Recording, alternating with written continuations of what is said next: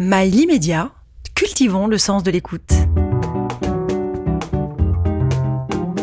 Conversation intime avec Catherine Sellac. Votre prénom et votre nom? Dorothée Oliéric, Votre profession? Grand reporter à France Télévisions. Quel est votre défaut majeur? Euh, Peut-être un peu trop carré, un petit peu trop autoritaire, exigeante, diraient mes enfants. Cash aussi, oui. Qualité principale Passionnée. Dorothée Lyrique, on vous voit le soir euh, dans le journal de 20h sur euh, France 2. Vous êtes en casque, vous êtes en gilet pare-balles, vous arpentez depuis euh, plus de 20 ans, voire 30 ans même, euh, les champs de bataille. Et en ce moment, vous couvrez la, la guerre en Ukraine. Alors, selon vous, quelle est sa spécificité par rapport à tous les conflits que vous avez connus? Je dirais que c'est un retour en arrière, avec cette sensation vraiment étrange de se retrouver parfois dans une tranchée.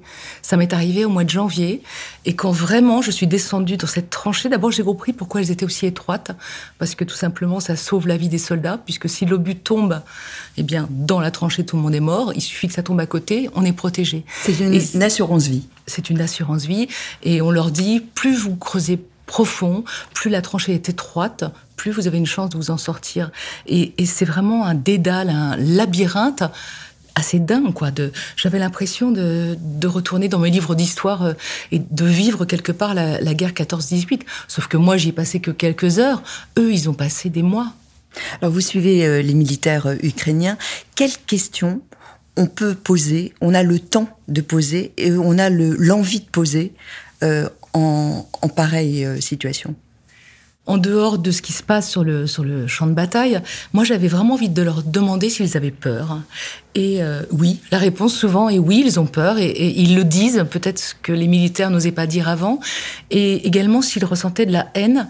Et moi j'imaginais un peu qu'il y avait une forme de respect du combattant, de l'adversaire, mais non, il y a une haine absolument immense. Et toutes les personnes à qui j'ai posé ces deux questions m'ont répondu euh, par l'affirmatif oui, j'ai peur et oui, je ressens de la haine. Ils répondent sans réticence aux journalistes, à la presse. Alors une fois qu'on arrive vraiment euh, justement sur la ligne de front, oui. Mais euh, de plus en plus, là je suis rentrée il y a une semaine et j'ai l'impression que les Ukrainiens installent une forme de censure et ça c'est nouveau. Pour la première fois, on nous a demandé de non pas visionner nos reportages, mais que notre fixeur, l'interprète qui nous accompagne, euh, leur envoie euh, par WhatsApp euh, et traduise mon commentaire. Et, et j'ai dit, mais il est hors de question, j'ai jamais fait ça, ou la dernière fois c'était sous Saddam Hussein en 93, où, où on devait faire viser nos cassettes, où il y avait un tampon. Et à part pour les forces spéciales, où, où c'est une obligation de, de- de faire visionner le reportage, et les photographes qui étaient euh, dans le même hôtel que moi ont dû montrer leurs photos. Et pour vous donner un exemple, il y a une photo d'un militaire ukrainien un peu triste, le regard dans le vague. Et cette photo a été censurée, il n'avait pas le droit de la diffuser parce que trop négative. Alors après, il y en a une autre où il y avait le cadavre d'un Ukrainien, d'un soldat sur un char qui était ramené de la ligne de front. Photo très très forte que j'ai regardée, terrible censuré aussi. À la limite, on pourrait comprendre pour celle-là, mais, mais pour l'Ukrainien triste, on se dit que eux aussi, d'abord, c'est pas démocratique, c'est pas euh, la liberté de la presse. Et pourquoi cette censure aujourd'hui? Et Alors, pas, pas au début Peut-être pour moins divulguer des informations, peut-être avec la préparation de cette contre-offensive, euh, ils font très très attention. On a des instructions et ça c'est normal, par exemple de ne pas faire de plan large euh, quand on est sur une position sur la, sur la ligne de front, pour pas montrer euh, s'il y a un poteau électrique, euh, telle maison avec telle couleur, ça peut être reconnu et ils peuvent être visés par l'artillerie adverse. Et dès l'ennemi. Donc là, c'est vraiment ils contrôlent, ils essayent en tout cas de tout contrôler. Alors vous, euh, vous voyez tout, euh, mais est-ce que vous montrez tout en tant que journaliste? Alors non, on montre pas tout, mais euh, moi j'ai envie de dire, il faut tout filmer, puisqu'on voit tout, tout doit être tourné, même si au moment où on le fait, on sait qu'on ne pourra pas montrer euh, toutes les images. Alors je, je pense à des images Lesquels de vous cadavres. auto, vous, vous auto-censurez parfois? Je dirais les cadavres, principalement. Et ça, c'est depuis toujours, même s'il y a des moments où on montre plus, il y a des époques où, où on floute même une mare de sang. Euh, Il y a des, des moments où on peut montrer effectivement des cadavres, bon, pas en gros plan, et, et c'est normal, mais je, je pense au, au Rwanda en 1994, où, où on a filmé, on a vu, on a vécu les, les pires choses, euh, les, des cadavres d'hommes, de femmes, euh, de femmes enceintes éventrées, euh, découpées à la machette. Vous dites que c'est votre plus pire souvenir c'est, le pire, je pense, de, de, tout journaliste qui est allé sur ce terrain, et même de militaire. C'est les, les, choses les plus traumatisantes, les plus. J'ai, les images comme si c'était hier dans la tête. Donc ces images-là, on les a, mais évidemment, on va pas toutes les montrer parce que c'est trop horrible. Et on peut interpeller le téléspectateur d'une façon peut-être dure, mais peut-être un tout petit peu plus douce. Quelle est votre motivation première, Dorothée, quand vous allez effectivement euh, sur le terrain euh, Qu'est-ce que vous avez, qu'est-ce qui vous anime le plus profondément euh, en vous? J'ai un besoin viscéral d'y être. Et d'être témoin. D'être témoin, de le vivre, de le voir, de le raconter, de témoigner. J'ai besoin d'être là où l'histoire s'écrit, même si on n'a pas toujours le sentiment que ça sera un moment euh, historique, mais euh, c'est plus fort que moi. Je ne peux pas ne pas y être. C'est une souffrance, et, et je comprends pas que que, que vous n'ayez peut-être pas, je sais pas, Catherine, vous n'avez pas envie d'être en Ukraine là avec tout ce qui se passe aujourd'hui? Alors c'est peut-être euh, la passion du journalisme, mais dans les pires endroits, parce que on vit d'abord des choses extraordinaires. Dingue, dangereuse, mais euh, très très très forte. Tous les sentiments sont exacerbés, tout est euh, tout est incroyable et, j'ai l'impression d'être là comme ça, de me promener dans me promener, c'est un mot peut-être euh, pas tellement adapté, mais mais d'être là où les choses se passent. Oui. Est-ce que c'est du courage ou c'est de l'insouciance? C'est euh, l'insouciance, non, parce que depuis le temps, je sais ce qui m'attend euh, quand ça tire de partout. Euh, j'ai connu la peur, j'ai eu des balles qui sifflent aux oreilles, on m'a tiré dessus, il y a des bombardements partout, donc oui, je connais bien ça. Ça, c'est le son des, des obus, ça, c'est votre quotidien. c'est le fracas de la guerre. Et ce qui est très étonnant, pour revenir à l'Ukraine, c'est que ce sont des sons absolument sidérants qui tétanisent quand on n'a pas l'habitude. Donc la population, par exemple à Kiev, au début, les missiles qui tombent de façon un petit peu euh, au hasard sur la ville, les gens sont sidérés, sont terrorisés. Et c'est normal, ces bruits sont absolument glaçants. Mais on s'y fait, on s'habitue au bruit de la guerre. Et aujourd'hui, quand je vois euh, du côté de Bakhmut, euh, on est sous l'artillerie, les gens ne sursautent même plus. Vous imaginez? Parce qu'on voilà, et on, l'habitude. On prend l'habitude et de la, de la, peur, de la sidération, c'est une habitude. Et même quand il y a des, des, sirènes euh, qui hurlent, les gens pressent un tout petit peu le pas. C'est étonnant.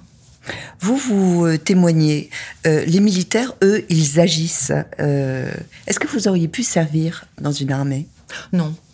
Non, la différence. On a beaucoup de points communs. C'est pas le même métier Non, c'est pas le même métier. Déjà, j'ai pas d'arme. Des gens me demandent parfois si on est armé. Vous imaginez euh, Non. Une caméra, c'est une arme. Une caméra, un micro, une plume, ce sont mes armes. Mais euh, non, je, je, je, pourrais pas donner la mort. Hein. Je peux raconter euh, la guerre. Et, et j'aime raconter la guerre. J'aime me trouver dans des pays en guerre, non pas parce que c'est parce que c'est dangereux, hein, c'est malgré le danger, mais euh, non militaire ou peut-être espion, qui sait Dans les renseignements. Vous avez euh, un militaire dans votre famille? J'ai un frère qui a fait une carrière euh, comme pilote de chasse. Mais euh, comme il me disait, lui, il était en haut et s'il fallait bombarder, il me dit, il m'a toujours dit, il faut être taré pour être pour être au sol, quoi. C'est ouais, c'est particulier. Entre euh, reporters de guerre sur le terrain, il y a une compétition peut-être euh, entre les chaînes. Je pensais entre France 2, la vôtre, et, euh, et TF1 notamment, de grandes chaînes généralistes. Est-ce que c'est un stress supplémentaire d'être la première ou le, ou le premier euh, sur place? On a tous envie d'être le premier, c'est certain, mais je pense qu'il y a quand même une fraternité, non pas une fraternité d'armes comme chez, comme chez les militaires, mais il y a une fraternité, même euh, parmi les concurrents, qui existe plus sur un terrain dangereux qu'à Paris, où je pense que là c'est beaucoup plus dur. On s'entraide, il y a un problème de matériel, on, on, on se le passe, euh, il y a des problèmes de sécurité, une on solidarité. Ouais, une vraie solidarité. Et puis il faut savoir qu'on se retrouve dans des hôtels entre journalistes, grands reporters, on se connaît, on se suit depuis des années, et, et puis on peut se raconter nos histoires de guerre, ce qu'on fait pas en général quand on revient en France avec les proches. C'est plus compliqué. Notamment, euh, il y a une date euh, qui a été très marquante pour vous, c'est le 17 août 2013, c'était au Caire. Pourquoi? C'est, nous avons vécu euh, ce qu'on appelle un simulacre d'exécution, mais je peux vous dire que sur le moment, on ne savait pas que c'était un simulacre parce que les choses étaient tellement bien faites qu'on a vraiment cru tous qu'on allait mourir. Euh, ça part d'une, d'une manifestation entre pro et anti-islamistes pour faire euh, court, et puis nous sommes arrêtés. On n'a pas d'autorisation parce qu'ils n'en donnent pas, donc la très peu de journalistes en ont. on est arrêté, on nous bande les yeux et on nous emmène loin, euh, les yeux bandés, euh, dans un endroit, euh, on ne sait pas trop, on nous prend un peu façon bien serrée par le bras et, là on nous met devant un mur de pierre alors moi j'ai un bandeau je vois un tout petit peu je vois des graviers je me dis c'est pas bon signe je suis pas dans un commissariat et puis je vois un mur de briques et, là silence et on entend les, les mecs qui derrière chargent leurs armes et là je me dis bah c'est la fin quoi et j'ai mon interprète à côté de moi qui est égyptienne et qui, qui pleure, qui, qui, est sous le choc, comme ça. Donc je me dis, elle qui comprend tout, euh, c'est peut-être pour de vrai, quoi. Donc, euh, alors finalement tout va bien, ils n'ont pas tiré, mais ce qui est étonnant, c'est que... Ils ont voulu vous faire peur. Oui, je crois que, que effectivement, c'était les services secrets euh, égyptiens à un moment où c'était l'état d'urgence. ils ont voulu nous faire peur, mais, mais ils jouent bien, hein. ils jouent bien, on y croyait vraiment. Et, et c'est pas ce qui m'a traumatisé le plus. Tout, tout, se termine bien. On est relâché après une douzaine d'heures d'interrogatoire. Mais, euh, mais, sur le moment, ouais, c'était pas agréable. Aujourd'hui, euh, les, les, les, guerres euh, évoluent et euh, notamment, qu'est-ce qui vous fait le, le plus peur? Est-ce que c'est la prise d'otage? Est-ce que c'est le kidnapping? Voire plus euh, au moment des, de Daesh et des, combinaisons oranges, euh, cette image est assez glaçante quand des journalistes ont commencé à être décapités. Euh, James Foley, l'américain, euh, cette image est un choc profond pour ceux qui exercent la même profession que ce journaliste américain. Et on s'est dit, on se demande pourquoi on y va, pourquoi on y retourne. Et, et si c'était moi, et en plus en tant que femme, je sais qu'ils n'ont jamais réussi à, à, attraper une femme et à couper la tête d'une femme. Donc la décapitation, quelque chose d'absolument euh, effroyable, hein, euh, qui fait peur auquel on pense, hein. mais et on se pose des questions. Puis à un moment, on dit tiens, tu pars euh, en Irak, c'est la bataille de Mossoul, et puis oui, voilà, on est on est rattrapé par sa passion. Quoi. Vous avez couvert aussi euh, l'Afghanistan de, de, nombreuses fois. Même euh, vous y étiez euh, dès le départ avec l'arrivée des talibans. Il y a 25 ans, oui. Voilà, mmh. vous y êtes retourné récemment avec le, le, le, retour des talibans. C'est un pays où les, les, droits, les femmes sont dénuées complètement de, de droits. Elles n'existent plus et surtout elles n'ont même plus le droit à l'éducation. Comment on travaille dans un pays comme celui-là et est-ce qu'on n'a pas la haine de ces hommes-là? En tant que femme On a surtout le, le cœur brisé pour les, pour les femmes afghanes parce que elles ont cru qu'ils avaient changé. Euh, ils n'ont pas changé. Évidemment, ils ont fait des promesses qu'ils n'ont pas tenues. Et non seulement il n'y a plus d'éducation, il n'y a plus de métier, mais euh, ces femmes sont euh, enfermées à la maison, euh, sortent très très peu parce que leur famille est inquiète et deviennent dingues, deviennent folles. Et c'est des jeunes femmes, presque envie de dire comme comme nous, enfin, euh, qui, qui avaient des rêves, qui avaient une formation, qui sont brillantes, qui avaient des métiers et qui aujourd'hui sont enfermées des jours, des mois, des nuits. Et elles m'envoient beaucoup de messages parce qu'elles restent connectées et ça me brise le cœur parce qu'elles essayent de sortir, elles veulent partir et, et on ne peut rien faire pour elles. C'est un pays euh, carcéral pour elles. C'est une prison, même pas à ciel ouvert vous avez euh, rencontré, euh, et on a beaucoup parlé d'ailleurs de, de, ce reportage, de, de, ce couple qui a vendu euh, ces, ouais. ces, deux petites filles, euh, dont une pour l'adoption et une autre pour un mariage forcé. Elles étaient euh, très jeunes. quel âge avaient-elles? Amina, qui avait 10 ans, et Sabera, qui avait 4 ans. Mais ça se termine bien, puisque grâce à ce reportage, il y a eu vraiment un élan de mobilisation. Et, et donc, les petites filles, grâce à une, associa une association qui s'appelle Too Young to Wed, trop jeunes pour se marier, ben, ont été euh, sortis de ce camp, ne, sont plus mariés ou, ou, adoptés de force et sont en train de vivre, sont scolarisés aujourd'hui, ont quitté le camp pour aller à Herat et, ça a servi à quelque chose parfois, donc ça fait très chaud au cœur. La guerre au féminin, c'est ce qui vient de, c'est un livre qui vient de sortir chez Taillandier. Elles combattent pour la France. Euh, vous avez euh, recueilli euh, euh dix témoignages euh, de femmes qui, qui, combattent sur le terrain. Il faut dire qu'elles sont peu nombreuses. Dans l'armée aujourd'hui, il y a 16% de, près, de, femmes et il y a seulement 8% de femmes en, en opération extérieure, c'est-à-dire en, en OPEX, comme, comme on dit. J'ai appris ce, ce mot-là grâce à vous. elles ont un, un point commun selon vous Qu'est-ce qu'elles viennent chercher lorsqu'elles arborent leur tenue de treillis? Le point commun, c'est la passion. C'est un métier où... Mais comme, comme vous. Oui, mais oui, on a beaucoup de points communs, une fois encore, mais pas les armes, ça c'est certain. Et c'est, elles ont le sens de l'engagement et le, sens de servir la France. C'est encore une différence. Moi, quand je suis reportage, j'ai pas le sentiment de servir euh, la France, mais de servir l'information, oui, j'espère, hein, et la vérité. Euh, ce sont des, rêves souvent d'enfants euh, où elles, se disent je pourrais pas être démineuse, je pourrais pas être tireur de précision, et puis elles ont osé à un moment parce qu'elles ont été bien entourées parce que la famille a cru que voilà, la gamine pouvait devenir pilote d'hélicoptère de combat. Sont allées au bout de leurs rêves et euh, elles ont des parcours absolument dingues. Et parce qu'elles sont très humbles, très modestes et, que les, militaires en général, en général n'aiment pas trop se raconter, euh, ben moi je suis allée leur voler leur âme un petit peu avec des heures d'entretien et, et j'ai raconté leur histoire à leur place parce que ça serait pas du tout pareil si elles l'avaient raconté. Mais c'est la seule, enfin vous étiez la seule à pouvoir le faire parce que vous avez aussi cette avantage d'être sur le terrain avec elle. Euh, c'est important, oui. Oui, bien sûr. Donc il y a une, confiance mm. en fait euh, lorsque elle, elle, vous rencontre. Euh, il y a une, femme qui est Lise, qui est officier communication, donc qui accompagne en fait les, journalistes sur le terrain. Et je, je, vous lis ce passage elle doit rentrer de mission après euh, avoir euh, été pendant euh, six mois donc à Kaboul et elle dit ceci j'appréhende ce retour quitter tout ce que j'ai vécu pendant près de six mois, me séparer de mes camarades, de cet esprit de fraternité d'armes que j'ai découvert me semble difficile. Je me demande par quoi je vais remplacer cette adrénaline qui nous portait dans mon retour à la vie quotidienne. Pendant la première semaine, quand je rentre à la maison chez mes parents, je reste des jours entiers dans mon lit, je quitte à peine ma chambre, je suis bougon, je n'ai envie de parler à personne, nous sommes quelques jours avant Noël et ma mère insiste pour que je l'accompagne dans un centre commercial pour faire des courses. Je me sens mal, il y a trop de monde, trop de bruit je suis aux aguets, comme lors d'une opération en train de tenter de repérer l'ennemi. Je cherche des yeux, euh, des issues de secours. J'ai l'Afga, donc l'Afghanistan, dans la tête. Euh, comment on, revient euh, d'une manière extrêmement fragile d'une mission aussi longue, six mois, comment on arrive à se, à se retrouver? Comment on, on retrouve le plaisir de la réalité, de la vie au quotidien?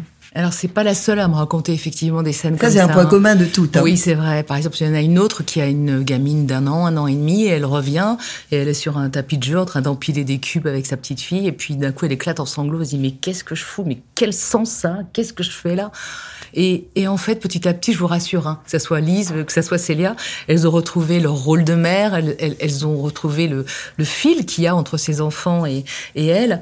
Mais il y a un moment, il y a un sas un peu où l'esprit, le cœur, la tête est encore à la mission. Elles n'ont qu'une envie, c'est d'être avec leurs potes, avec leurs frères d'armes. Et puis, euh, et puis ça se remet en place tout doucement. C'est un processus assez normal. Et ce qu'il faut, c'est surtout échapper au stress post-traumatique parce que ce, elle frôle, elle flirte avec ce stress post-traumatique qui est l'hypervigilance, la panique, chercher l'issue de secours, euh, imaginer avoir encore le, doigt prêt, sur la gâchette prête à, à tirer mais ça se remet en général en place. Et puis, et puis c'est beau de passer de ces moments pleins de piquants, pleins de, euh, de vie extraordinaire, à finalement euh, une vie de famille qui est douce, qui est plus équilibrante. Elles sont euh, nombreuses, en tout cas euh, parmi euh, les exemples que vous avez choisis, à aussi vivre avec des compagnons, avec des maris qui sont aussi des militaires. Est-ce que vous pensez que c'est quelque chose qui permet de, de mieux comprendre l'autre? Je pense que, que, oui, ce métier est tellement particulier et surtout pour la longueur des, des absences. Hein. Une OPEX, c'est quatre mois minimum et elles savent quand elles partent, elles savent pas toujours quand elles reviennent. Ça peut être quatre mois, cinq mois, six mois. Donc euh, oui, un militaire comprend mieux, mais après ça veut dire que c'est une vie en décalé. Ça veut dire que quand il y a les enfants, ils partent plus ensemble et, et c'est compliqué aussi. Il faut il faut accepter, il faut comprendre, il faut soutenir euh, cette passion et, il y a des couples formidables. Alors après, il y en a qui explosent en vol, évidemment. Est-ce que c'est différent la guerre au masculin et la guerre au féminin? Euh, Oui, sûrement. Euh, je, pense que ces femmes, euh, d'abord doivent se faire une place, hein, c'est pas toujours facile.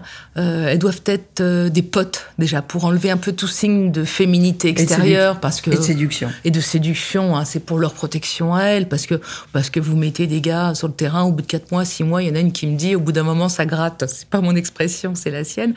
Donc euh, elles vont elles vont enlever tous ces signes de féminité, puis s'imposer comme comme comme un frère d'armes, plus qu'une sœur d'armes, c'est voilà.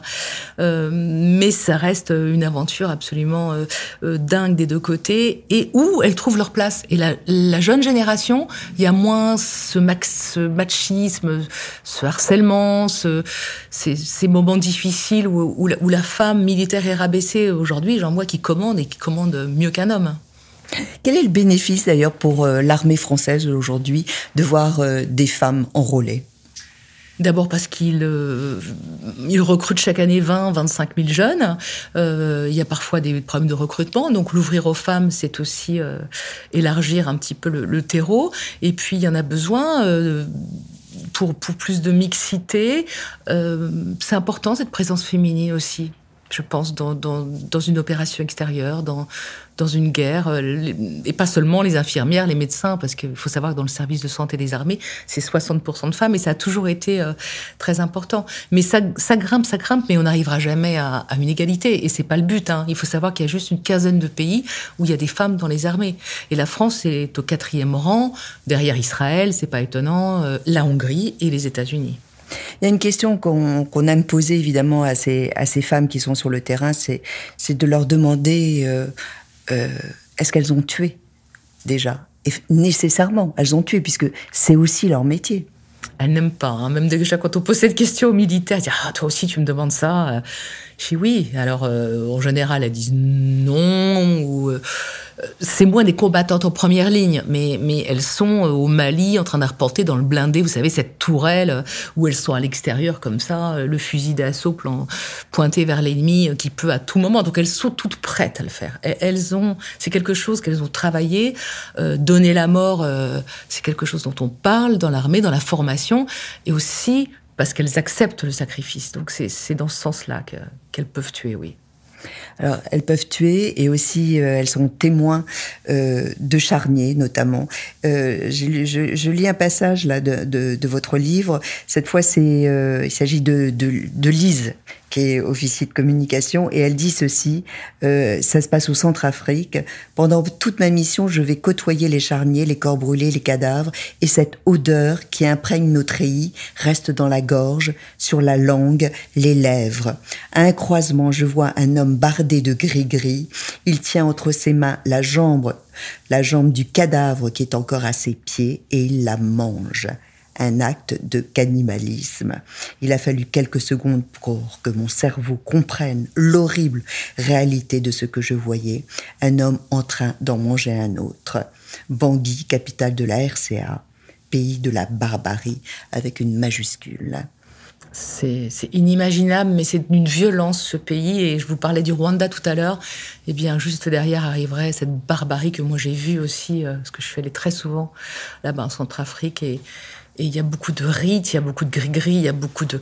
Ils coupent les parties génitales de leur ennemi, ils leur accrochent autour du cou, donc on voit ces cadavres au coin des rues avec une, une haine. Dans, dans... Pour eux, c'est quelque chose de normal. Alors cet acte de cannibalisme, elle me l'a raconté, elle était encore choquée. Euh, moi, Ils n'épargnent même pas, pas les, les femmes enceintes euh, puisqu'elle raconte aussi que elle a vu une femme enceinte éventrée avec euh, le fœtus euh, à côté. C'était absolument atroce et, et la beaucoup de, de, militaires français qui sont allés en Centrafrique euh, ont développé un stress post-traumatique au retour, oui. Très difficile.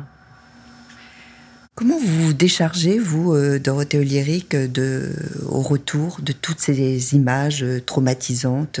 Avec qui vous les évacuez surtout? Euh, pas tellement avec mon conjoint ni avec mes enfants parce que si je leur raconte tout ça, ils vont jamais me laisser partir après, ce serait trop trop dur. Donc euh, c'est ma maman qui depuis euh, toujours est l'éponge de toutes mes émotions, du trop plein. Alors ça sort pas forcément tout de suite, et puis à un moment, à Noël, en vacances, euh, comme ça, on, discute un petit peu à part, et, et, et, je déverse le trop plein. Il peut y avoir des larmes, il peut y avoir des émotions, il peut y avoir. Et puis je fais beaucoup de cauchemars, mais pas des cauchemars qui m'empêchent de vivre, des cauchemars. Euh... Alors il y a beaucoup de bombardements. Là, on entendait les obus tout à l'heure. Il y a beaucoup de tirs, et quand je reviens de, ces reportages, je mélange souvent le, les souvenirs de guerre avec euh, ma famille. Donc j'ai, je me retrouve euh, à essayer de protéger les miens parce que tout d'un coup ça bombarde de partout.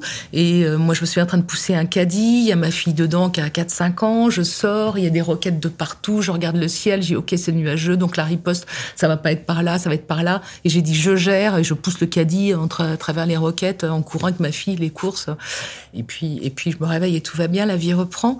Mais il y a un peu la guerre, oui, toujours dans ma tête, ça c'est sûr. C'est des choses qui marquent euh, au fer rouge, mais ça m'empêche pas de vivre et j'adore passer de, de, à une vie ordinaire, euh, faire les sorties à l'école quand mes enfants étaient petits. Et vous y parvenez, vous, aisément? Oui, oui, alors aisément pas toujours, et on a toujours une partie du cœur, de l'esprit qui reste là-bas, parce qu'on on a le sentiment un petit peu d'abandonner les gens. Donc quand, quand, vous allez pendant des mois dans un conflit, ça a commencé à Sarajevo, en Bosnie, et que, que vous savez que vous, vous repartez, eux, ils restent. Et, j'ai rencontré des, gens qui m'ont donné des leçons de vie extraordinaires, donc j'ai pas le droit de me plaindre, j'essaye de prendre un peu de leur force pour être digne un peu de, l'amitié, de la confiance qu'ils m'ont donnée. Mais j'ai fait des reportages sur des mutilés de guerre, et quelles leçons formidables quand, quand une jeune fille de 18 ans qui a sauté sur une mine, a perdu les deux jambes, euh, monte 10 étages avec des prothèses qui sont même pas à sa taille et qu'elle souffre et qu'elle a un sourire immense, des yeux qui pétillent et qu'elle te dit mais Dorothée je suis en vie, elle est belle la vie, elle est belle, waouh et, et c'est extraordinaire, ça m'émeut encore beaucoup en en parlant. Vous avez un rituel avant de partir euh, à l'égard de vos enfants? Alors euh, oui, c'est le moment un peu le plus dur. Euh, quand je pars, ça y est, j'ai mon pare-balles, j'ai ma valise, je quitte. Et, et depuis qu'ils sont tout petits, je vais, je vais les voir et je veux les regarder dans les yeux et leur dire euh, Maman t'aime. Parce que je me dis, si je revenais pas, et c'est quelque chose qu'on a à l'esprit, et je me dis, si jamais je ne reviens pas, je veux que dans leurs souvenirs, ils se disent le dernier mot, le dernier regard. Maman nous a dit qu'elle qu'elle nous aimait. Alors, euh, tout, depuis tout petit. Alors après, ado, ça, les, énervait un peu, genre oui, c'est bon, maman, et c'était sur, sur les jeux vidéo, ok, bye bye et tout. Mais, mais même maintenant, ils ont 19 et 21 ans, et, et, je, et je le dis encore, et je le pense du fond du cœur, c'est le moment le plus dur de la mission, et je suis dans l'ascenseur, et je, me retiens de pleurer, parfois je pleure. Et, et dans le taxi, bah, madame, ça va pas? Je dis si, si, ça va, ça va. Puis une fois qu'on est dans l'avion, une fois qu'on atterrit, c'est l'appréhension, la peur disparaît, on est dans, dans ce qu'on sait faire, dans ce qu'on aime faire, et puis, et puis c'est mon choix c'est un choix peut-être difficile pour euh, égoïste peut-être, mais euh, je pense que euh, ils ont une maman euh, qui, qui aime ce qu'elle fait. Et ma fille qui est à la fac aujourd'hui euh, à Dauphine me dit euh, maman t'as de la chance tu fais un métier euh, qui te passionne et elle, elle se cherche encore. Et, et elle ne m'a pas dit je t'en veux de m'avoir abandonné tous ces mois pendant toutes ces années euh, pour aller dans des endroits dangereux et, ça, c'était la plus belle chose qu'elle m'ait dite, ou, pour me faire déculpabiliser. Parce que bien sûr qu'en tant que maman, on culpabilisait pas la même chose de laisser un conjoint. C'est un, un, adulte. Un enfant, euh, c'est difficile, oui. Hmm. Pensez être un modèle aujourd'hui pour, euh, pour des jeunes femmes Vous espérez l'être? Oh, je sais pas, parce que de temps en temps, je, je fais quelques petites conférences quand on me demande, ou dans des écoles, dans des lycées, pour parler de mon métier. Et il y en a toujours une ou deux qui viennent me voir à la fin en disant oh, C'est génial, je veux faire ça aussi. Et je me dis Oh là là, la pauvre, elle va retourner voir ses parents qui vont lui dire Mais non, mais pourquoi t'es allée à cette conférence? Et il y en a une qui est venue comme ça en école de commerce il y a quelques années, qui est journaliste aujourd'hui, et, et qui, qui, qui, a envie de, de, de, vivre cette aventure extraordinaire qui est euh, d'être grand reporter. Alors je dis pas reporter de guerre, j'aime pas ça parce qu'il n'y a pas que les guerres, même s'il y en a beaucoup.